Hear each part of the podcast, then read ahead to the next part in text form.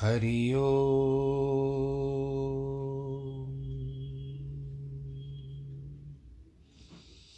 हरि ओम्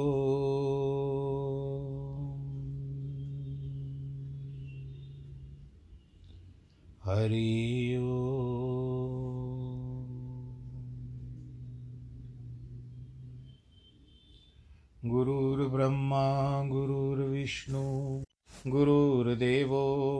महेश्वरः गुरुर्साक्षात् परब्रह्म। तस्मै श्रीगुरवे नमः। विघ्नेश्वराय वरदाय सुरप्रियाय। लम्बोदराय सकलाय जगद्दिताय। नागाननाय श्रुतियज्ञविभूषिताय। गौरीसुताय गणनाथ नमो नमस्ते। नाहं वसामि वैकुण्ठे, योगिनां हृदयेन च। मद्भक्तां यत्र गायन्ति, तत्र तिष्ठामि नारद। जिस घर में हो आरती, चरण कमल चितलाय तहाँ हरि वासा करे, ज्योत अनंत जगाए। जहाँ भक्त कीर्तन करे, बहे प्रेम दरिया। तहाँ हरि श्रवण करे, सत्यलोक से आए। सब कुछ दीना आपने, भेंट करूँ क्या नाथ? नमस्कार की भेंट लो, जोड़ू मैं दोनों हाथ। जोड़ू मैं दोनों हाथ, जोड़ू मैं दोनों हाथ। शान्ताकारं भुजगशयनं, पद्मनाभं सुरेशं, विश्वाधारं गगनसदृशं, मेघवर्णं शुभाङ्गं। लक्ष्मीकान्तं कमलनयनं योगिविरदानगम्यं वंदे विष्णुं भवभयहरं सर्वलोकैकनाथं। मङ्गलं भगवान् विष्णु, मङ्गलं गरुडध्वज, मङ्गलं पुण्डरीकाक्ष, मङ्गलाय सर्वमङ्गलमाङ्गल्ये शिवे सर्वार्थसाधिके, शरण्ये त्र्यम्बके गौरी, नारायणी नमोऽस्तु ते। नारायणी नमोऽस्तु ते। नारायणी नमोऽस्तु ते। श्रीकृष्ण गोविन्द हरे मुरारे। हे नाथ नारायण वासुदेव। श्रीकृष्ण गोविन्द हरे मुरारे। हे नाथ नारायण वासुदेव। हे नाथ नारायण वासुदेव श्रीनाथ नारायण वासुदेव हे नाथ नारायण वासुदेव श्रीनाथ नारायण वासुदेव श्रीकृष्ण गोविन्द हरे मुरारे। हे नाथ नारायण वासुदेव हे नाथ नारायण वासुदेव हे नाथ नारायण वासुदेव। नारायणं नमस्कृत्यं नरं चैव नरोत्तमं। देवीं सरस्वतीं व्यास ततो जयमुदीरयेत्। कृष्णाय वासुदेवाय। हे हरये परमात्मने, प्रणतक्लेशनाशाय। गोविन्दाय नमो नमः। सच्चिदानन्दरूपाय विश्वोत्पत्त्यादिहेतवे तापत्रयविनाशाय श्रीकृष्णाय वयं नुमः। यं प्रव्रजन्तमनुपे तमपेतकृत्यं द्वैपायनो विरह कातर आजुहावः पुत्रेति तन्मयतया तर्वो विनेदुस्तं सर्वभूतहृदयं मुनिमानतोऽस्मि। मुनिमानतोऽस्मि। मुनिमानतोऽस्मि। बोलो, कृष्ण कन्हैया, लाल की जय श्रीमद्भागवत महापुराण की जय। भक्तजनों, चलिए फिर से उस भगवान श्री कृष्ण की लीला में प्रवेश करते हैं। कर तो नहीं पाएँगे जिस तरह से उनकी लीलाएँ हैं, पर उनका गुणगान हम अवश्य कर पाएँगे। कल एक प्रसंग और रह गया था कि जब भगवान श्री कृष्ण कुरुक्षेत्र में थे तो उस समय में जैसे द्रौपदी ने सबके बारे में पूछा किया, उनको राधा के बारे बारे में भी पता था, द्रौपदी को। तो राधा भी वहाँ पर थी। तो राधा जी घूंघट डाल के बैठी हुई थी। लंबा घूंघट ओढ़ बना पहन के रखा था, डाल के रखा था। और द्रौपदी देखना चाहती थी। आखिर जब राधा जी ने अपना घूंघट उठाया, भगवान श्री कृष्ण की सोलह हज़ार एक सौ आठ, जहाँ तक मैंने सुना है, सोलह हज़ार एक सौ आठ रानियाँ अचंभित हो गई। वो अपने आप को बहुत सुंदर मानती थी, लेकिन राधा जी के सुंदरता के सामने वो सारी की सारी अचंभित रह गई। मैं और कुछ नहीं कहूँगा, बस अचंभित रह गई कि इतनी यशुमती मैया से बोले नंद लाला राधा क्यों गोरी मैं क्यों काला? गोरी गोरी चिट्टी गोरी चिट्टी। बोलो, श्री राधा रमन भगवान की भगवान की लीला है।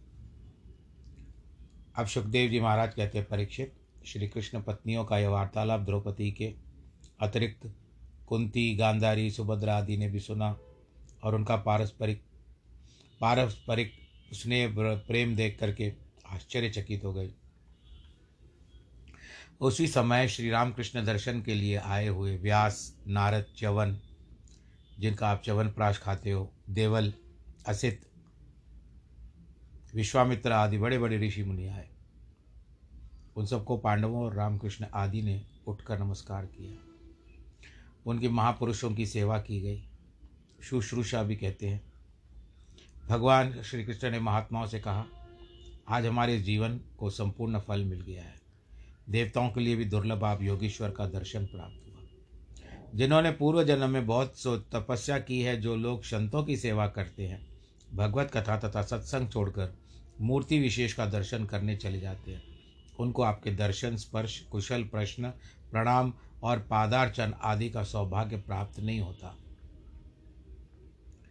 न हम्या, हम्यानी तीर्थानी, न देवा मृच्छल्लामया। पानी के तीर्थ ही तीर्थ नहीं हुआ करते। मृच्छल्ला के देवता ही देवता नहीं होते। वैसे होते हैं, सनातन धर्म के लोग उनको बहुत मानते हैं, परंतु उनसे बहुत देर में कल्याण होता है। सत्पुरुषों के द्वारा बहुत जल्द कल्याण हो जाता है। ते पुनरुत्य रुकाले न दर्शनान देव साधव। निसंदेह तीर्थ भी है, देवता भी है, परंतु वे देर से फल देते हैं, जबकि साधु लोग तत्काल फल देते हैं।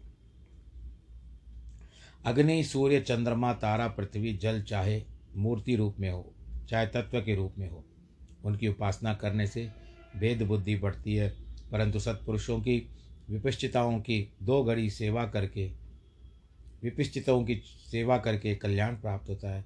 विपिश्चितो गनंती मूर्त सेवया। जो व्यक्ति वात पित्त कफ इन त्रिधादुक मुर्दा शरीर को आत्मा मानता है, पत्नी आदि को अपनी मानता है, पत्थर अथवा पंचभूत से बनी हुई मूर्ति को पूज्य मानता है और जल को तीर्थ मानता है, परंतु अभी के सज्जनों न आत्मा मानते हैं, न आत्मीय मानते हैं।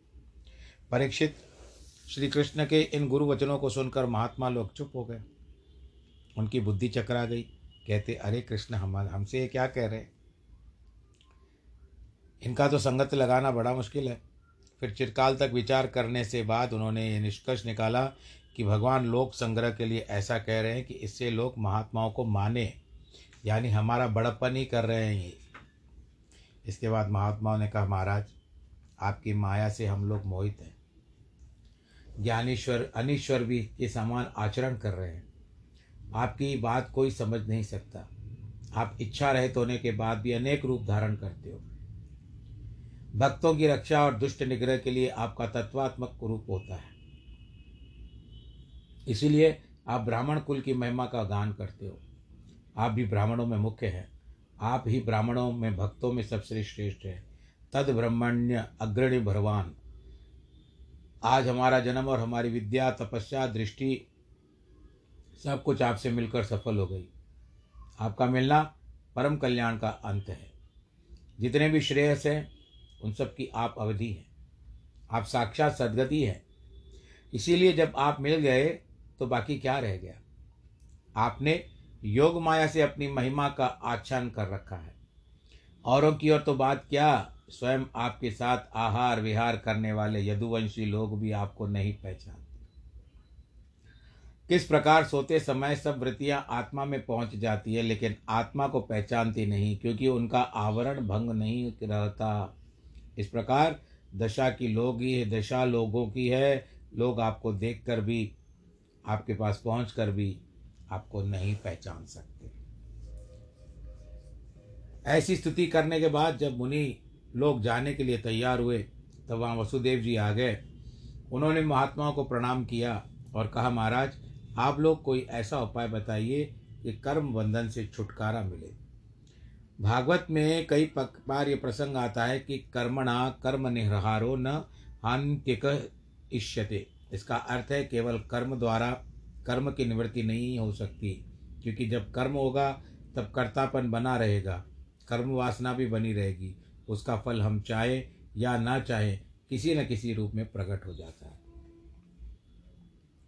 महात्माओं के साथ नारद जी भी थे। उन्होंने ऋषियों से कहा, आप लोग वसुदेव की बात सुनकर आश्चर्य मत करिए। ये तो श्री कृष्ण को अपना बेटा समझते हैं। इसीलिए हम लोगों से अपनी भलाई की बात पूछ रहे हैं। बहुत पास रहने से यह दशा होती है कि गंगा जी के किनारे रहने वाले सोचते हैं कि हम पुष्कर, कुरुक्षेत्र आदि सरोवरों में स्नान कराएँगे तो हमारी पवित्रता भी और बढ़ जाएगी। परंतु गंगा जी से बढ़कर इस सृष्टि में स्नान का और स्थान का कोई महत्व नहीं, स्थान नहीं है। शास्त्रों में ऐसा विधान है कि यदि आप किसी नदी या सरोवर में स्नान करें और ये भावना करें कि हम गंगा जी में ही स्नान कर रहे हैं, परंतु यदि गंगा स्नान कर रहे हो तो यदि नदी या सरोवर में याद न करें, किंतु गंगा जी की भावना से ही गंगा जी में स्नान करें।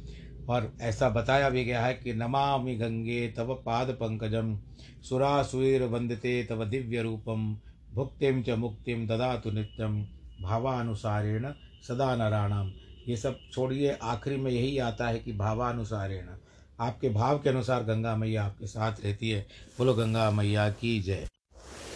नारद जी ने कहा, भगवान, श्री कृष्ण वसुदेव जी के बेटे हैं। फिर भी वसुदेव जी हमसे पूछने आते हैं। यह कृष्ण को मनुष्य मानने और इनके पास रहने वाले का क्या फल, ये फल है?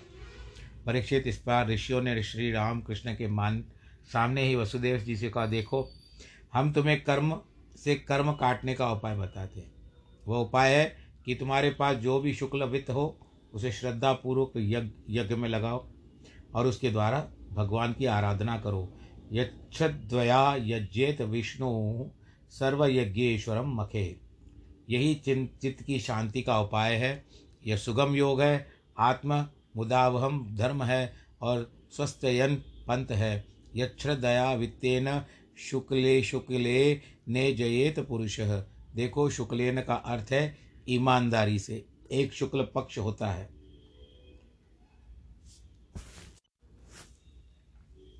शुक्ल पक्ष होता है, कृष्ण पक्ष होता है और एक शुक्ल होता है ईमानदारी से। कमाई करके, चंदा भी नहीं करके।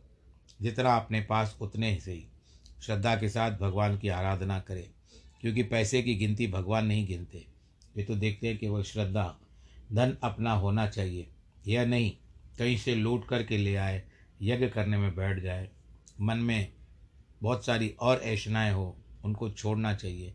मनुष्य तीन ऋण लेकर आया है, ऋषि ऋण, पितृ ऋण और देव ऋण। यज्ञ यदयन पुत्र इनके द्वारा तीनों ऋण दूर हो जाते हैं। इन ऋणों से मुक्त होने के लिए ही संन्यास लिया जाता है। और वसुदेव, तुम्हें क्या कहना? तुम्हारे तो बेटे साक्षात भगवान श्री कृष्ण है, जो विष्णु का अवतार है। अब वसुदेव ने कहा, अब यज्ञ का इतना महत्व है, तब क्यों न इसी समय यज्ञ हो जाए? उन्होंने महात्माओं का वर्ण किया, बड़ा भारी उत्सव हो गया। बाजे बजने लगे, नट नर्तक नाचने लगे, सूतादि स्तुति गाने लगे, गंधर्व गान करने लगे, जैसे चंद्रमा के साथ नक्षत्र होते हैं वैसे वसुदेव के साथ उनकी अठारह पत्नियाँ थी। अठारह पत्नियाँ जीवंत जीवत्व पर्यंत सूक्ष्म शरीर के अवयय है। उसको वश में करके वसुदेव भगवान को अपना पुत्र बनाते हैं। वसुदेव ने प्राकृत और वैकृत दोनों प्रकार के यज्ञ किए। सबको खूब दक्षिणा लुटाई। उन्होंने सभी को प्रसन्न किया। यहाँ तक कि कुत्ते भी तृप्त हो गए और उनकी प्रशंसा करते हुए लौटे। इसके बाद धृतराष्ट्र और व्यास आदि में जो बड़े बड़े लोग थे, उनका भी वसुदेव जी ने आदर किया। नंद और ग्वालों को भी खूब पूजा और उनको भेंटें दी। उनको विदा करते समय वसुदेव जी ने कहा, नंद जी, पहले हम लोग जब कब तकलीफ़ में थे, तब आपका कोई हित नहीं कर सके। किंतु जब हमें सुख मिला, तब आपकी याद ही नहीं आती। यह आदमी धन और मकान के चक्कर में पड़ा कि उसके रिश्तेदार, नातेदार सब भूल जाते हैं। अब तो नंद बाबा और वसुदेव जी दोनों रोने लगे, क्योंकि दोनों मित्र थे ही ना। अंत में सब लोग अपने अपने यहाँ लौट गए। तीर्थ और तीर्थ यात्रा में जो कुछ हुआ, वो वर्णन करने लगे। हम ऐसे करके आए, हम वैसे करके आए। सुखदेव जी महाराज कहते हैं, परीक्षित, द्वारका लौटने के बाद एक दिन राम और कृष्ण दोनों वसुदेव जी के पास प्रणाम करने के लिए आए। वैसे तो रोज ही अपने माता पिता के पास प्रणाम करने के लिए आते थे। परंतु अब ऋषियों के द्वारा रामकृष्ण का प्रभाव और महत्व सुनकर उनके प्रति वसुदेव की श्रद्धा, प्रीति भी बढ़ गई थी। इसलिए वसुदेव बोले, कृष्ण और संकर्षण, मैं जानता हूँ तुम लोग प्रधान पुरुष हो, तुमसे यह सृष्टि उत्पन्न हुई है। तुम सभी सबसे प्रवेश करके जीवित रखते हो। सब शक्तियाँ तुम्हारे पराधीन हैं। तुम स्वतंत्र हो। संसार में जो कुछ भी है, वह सब तुम्हारी सत्ता से है। दिशाओं में तुम अवकाश हो। इंद्रियों में विषय प्रकाशन शक्ति हो। इस प्रकार वसुदेव ने एक एक विषय का नाम लेकर कहा तुम ही उन सब के प्रकाशक हो। असल में यह सब तुम्हारे स्वरूप में है ही नहीं। अज्ञानी लोग इस गुण प्रवाह को देखते हैं। तुम हमारे पुत्र नहीं हो। साक्षात पर ब्रह्म परमात्मा हो। मैं तुम्हारी शरण में हूँ। तुमने पहले मुझे यह बात बताई भी थी कि ब्रह्म भाव से हमारा चिंतन करना, परीक्षित वसुदेव की बात सुन करके भगवान श्री कृष्ण मुस्कुराने लगे। उन्होंने कहा, पिताजी, आप अपने पुत्र के प्रति ब्रह्म ज्ञान का उपदेश दे रहे हैं। जन्य पुत्रान समुदृश्य तत्वग्राम उदाहृत। असल में जैसा आपने कहा, वैसा ही मेरा स्वरूप है। मैं ब्रह्म हूँ। आप भी ब्रह्म हैं। ये बलराम जी भी ब्रह्म है। द्वारकावासी भी ब्रह्म है। समस्त चराचर सृष्टि भी ब्रह्म है। क्योंकि यहाँ एक नाना रूपों से प्रकट हो रहा है। अनेक, नाना का मतलब अनेक प्रकार से। आत्मा कब स्वयं ज्योतिर, निर्ज्योत्योन्यो, योन्यो निर्गुणो गुणे, आत्मा सृष्टेस्त कृतेषु, भूतेषु बहुधेयते। यह सुनकर वसुदेव जी महाराज को लगा कि उनकी नानात्व बुद्धि नष्ट हो गई है और वे चुप हो गए। इसके बाद देवकी ने कहा, कृष्ण, मैंने सुना है तुम अपने गुरु के मरे हुए बेटे को भी यमपुरी से लेकर आए थे। मेरे भी छः बेटे जन्म लेकर ही जैसे उन्होंने जन्म लिया, कंस ने उनको मार दिया। उसके बिना मुझे बड़ी पीड़ा होती है। इसीलिए उनको लाकर मुझे दिखा दो। अब कृष्ण बलराम जी के, कृष्ण और बलराम दोनों बलि के सुतल लोक में गए। वहाँ बलि ने उनका विधिवत पूजा की और स्तुति की। बलि ने भगवान की आज्ञा से देवकी के छः पुत्रों को दे दिया। बलराम जी कृष्ण के बलि को बता दिया कि छः पुत्र पहले मरीचि के पुत्र थे। बाद में ब्रह्मा का उपवास करने के कारण उनके शाप से असुर योनि में हिरण्यकश्यप के पुत्र के रूप में उत्पन्न हुए। फिर योग माया के द्वारा वे देव की, के गर्भ में आए, वहाँ उनके पैदा होते कंस ने मार डाला। वहीं से ये तुम्हारे यहाँ मेरे पास आ गए हैं। अब इनको हम लोग देवकी के पास ले जाएँगे और इनका भी कल्याण हो जाना चाहिए। इसके बाद रामकृष्ण उनके पुत्रों को लेकर देवकी के पास आए। उनको देखते ही देवकी का वात्सल्य उमड़ पड़ा। उन्होंने अपना उनको दूध पिलाया। कृष्ण भी कभी पी चुके थे, इसीलिए उसको भगवान का उनको भगवान का प्रसाद मिल गया। इस प्रसंग से सिद्ध होता है कि भगवान श्री कृष्ण देवी का स्तनपान करते थे। वे बारह बरस के बाद ही तो मथुरा पहुँचे थे। पीतवामृतम पयस्तया पीतशेषम गदावृत, नारायणांग अंगस्पर्श प्रतिलब्धात्म दर्शन। जब उन पुत्रों की नारायण के अंग का स्पर्श हुआ, वे आत्मदर्शन हो गए और उन्होंने देवलोक को प्रस्थान कर लिया। परीक्षित भगवान श्री कृष्ण की शक्ति अनंत है। उनके ऐसे ऐसे अद्भुत चरित्रों का पार नहीं पाया जा सकता। इसी कारण से ये सारी लीलाएँ भगवान श्री कृष्ण की की हुई है। अब राजा परीक्षित के पूछने पर सुखदेव जी महाराज कहते हैं, एक बार अर्जुन तीर्थ यात्रा करते हुए प्रवास क्षेत्र में आए। वहाँ उन्होंने सुना कि बलराम जी की अपने मामा वसुदेव जी की लड़की सुभद्रा का विवाह दुर्योधन के साथ करना चाहता है। तलिप्सु स सयतिर्भूतवा त्रिदंडी द्वारका मगात यह सुनकर मन में आया, दुर्योधन श्री कृष्ण का बहनोई बन जाएगा तो ठीक नहीं रहेगा। उसके साथ इसका संबंध होना हमारे लिए लाभदायक नहीं है, इसीलिए बहनोई तो मैं ही बनूँगा। योजना अनुसार अर्जुन यति बन गए, कैसे यति बने? त्रिदंडी यति बने, यज्ञोपवित और शिखा सहित यति बने, जिससे विवाह करने की गुंजाइश बनी रहे। यदि शिखा और यज्ञोपवित निकाल कर एक दंडी बन जाते तो विवाह करना अशोभन लगता। वैसे शास्त्र में संन्यास ग्रहण करने के लिए एक दंड और त्रिदंड दोनों का विधान जैसे, यदेव विदितम तत्व परम ब्रह्म सनातनम, तदेक दंडम सगृह्यम सोप्यवीताम शिखाम त्यजेत। इसका अर्थ है, यदि सन्यासी एक दंड ग्रहण करे, तब तो शिखा और सूत्र का परित्याग कर दे। त्रिदंड ग्रहण करे तो त्रि शिखा और सूत्र को रखे, जनेऊ को और चोटी। शिखा। अर्जुन ने त्रिदंडी बनकर चातुर्मास किया। एक दिन बलराम जी उसे भिक्षा कराने के लिए अपने घर ले गए। वहाँ सुभद्रा की और उनकी आँखें मिल गई और वहाँ पर भगवान की कृपा से दोनों का मन भी मिल गया। असल में देवकी वसुदेव और श्री कृष्ण ये तीनों ही चाहते थे कि सुभद्रा का विवाह अर्जुन से ही होना चाहिए। इसीलिए अर्जुन के सामने कोई विशेष बाधा भी नहीं थी। एक दिन सुभद्रा मेला देखने गई तब वहाँ अर्जुन वहाँ से हरण करके ले गए। जब वेद खुला, बलराम जी को बहुत नाराज़गी हुई। उन्होंने कहा, पांडवों पर चढ़ाई कर दो। कृष्ण ने समझाया, भाई, भैया, लड़की तो किसी न किसी को देनी ही थी। वह किसी अयोग्य के हाथों में तो नहीं गई। दुर्योधन ही, ऐसा क्या सद्गुण है कि आप बहन का विवाह उसके साथ करते? दुर्योधन ना था अच्छा अर्जुन ही सही है। इस पर बलराम जी चुप हो गए। कहने लगे, तेरे सामने तो मेरी बोलती बंद हो जाती है। अर्जुन के पास दहेज भिजवा दिया। बोले अच्छा बाबा, लड़की के विवाह पिंड छूटा। अच्छे घर चली गई। देखो कभी कभी प्रसंग आ जाए माँ बाप नाराज़ नहीं होना चाहिए। यदि लड़की को पसंद अच्छी हो तो अनुमोदन करना चाहिए। मनु महाराज ने लिखा है कि, त्रीणी वर्षानुदीक्षेत कुमारियो तुमती सती। ऊर्ध्वम तुम कला काला कालादेस्तमा विन्वेद सुदृशम प्रतिम। पतिम, कल्याण के भी बहुत कुछ अधिकारी होती है। यदि मैं उनके उत्तेजित करने के लिए नहीं कह रहा हूँ। सुखदेव जी कहते हैं कि परीक्षित श्री कृष्ण के एक सखा थे जिनका नाम था श्रुतदेव। उनके हृदय में अनन्य श्री कृष्ण की भक्ति थी। वे पूर्ण मनोरथ, परम शांत, ज्ञानी और विरक्त थे। विदेह देश में मिथिला में रहते थे, जहाँ पर कभी जनक का राज था, माता सीता के पिता का।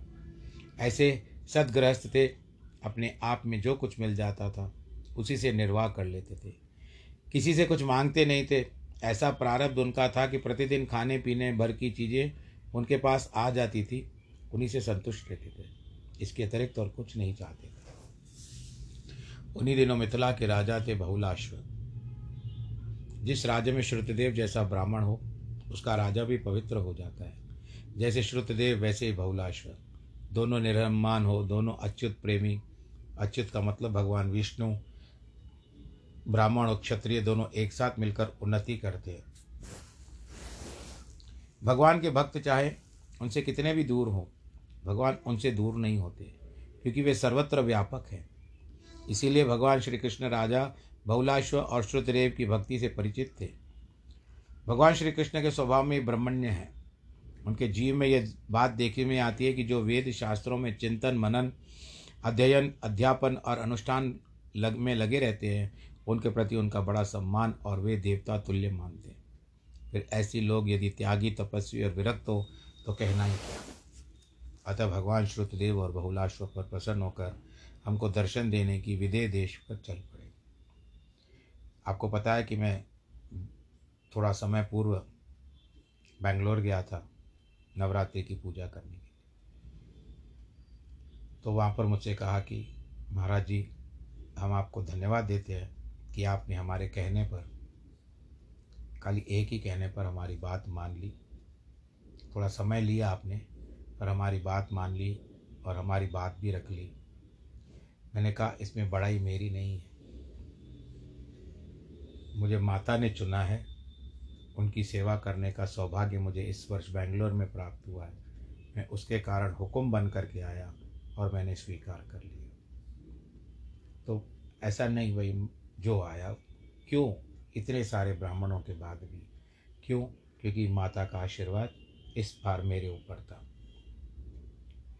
और मैं सबके प्रति यही मांगना चाहता हूँ कि माता या भगवान, माया, योग माया, भगवान जी या भगवान जी भी सबके ऊपर आशीर्वाद देते रहे, करते भी रहे। अतः भगवान श्रुतदेव और बहुलाश्व प्रसन्न होकर हमको दर्शन देने के लिए विदेह देश की ओर चल पड़े। उन्होंने अपने नारद, वामदेव, अत्रि, वेदव्यास, परशुराम, असित इत्यादि ऋषियों को भी साथ लिया चवन।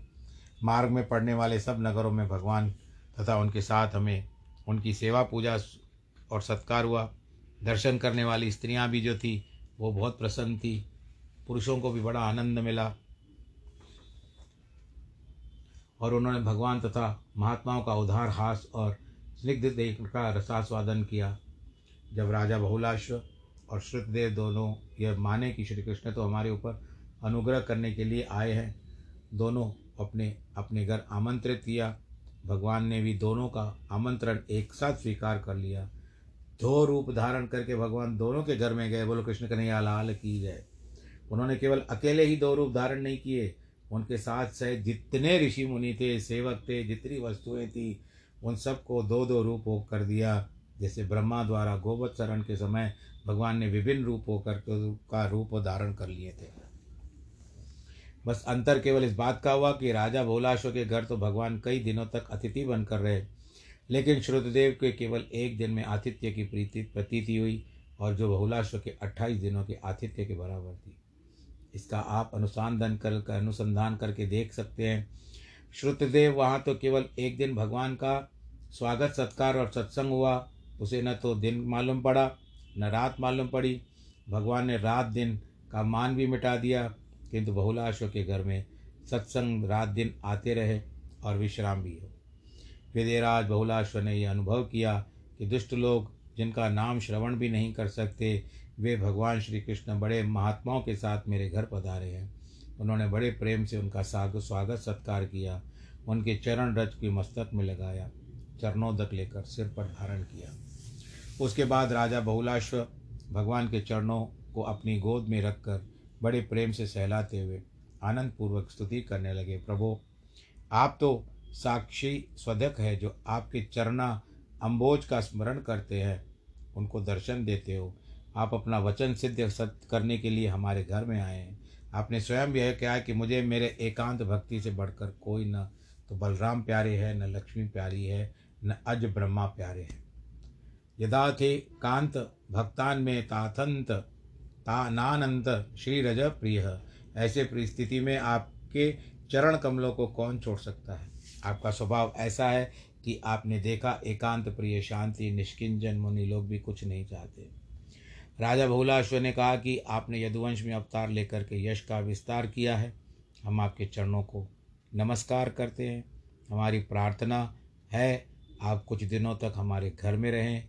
निवास कीजिए और अपनी चरण धूली से इस निमी वंश को पवित्र कर दीजिए। राजा बहुलाश्व को प्रेम भरी प्रार्थना से कर भगवान जी ने स्वीकार कर लिया और भगवान जी श्री कृष्ण उनके घर में आनंद के साथ रहने लगे कुछ दिनों तक।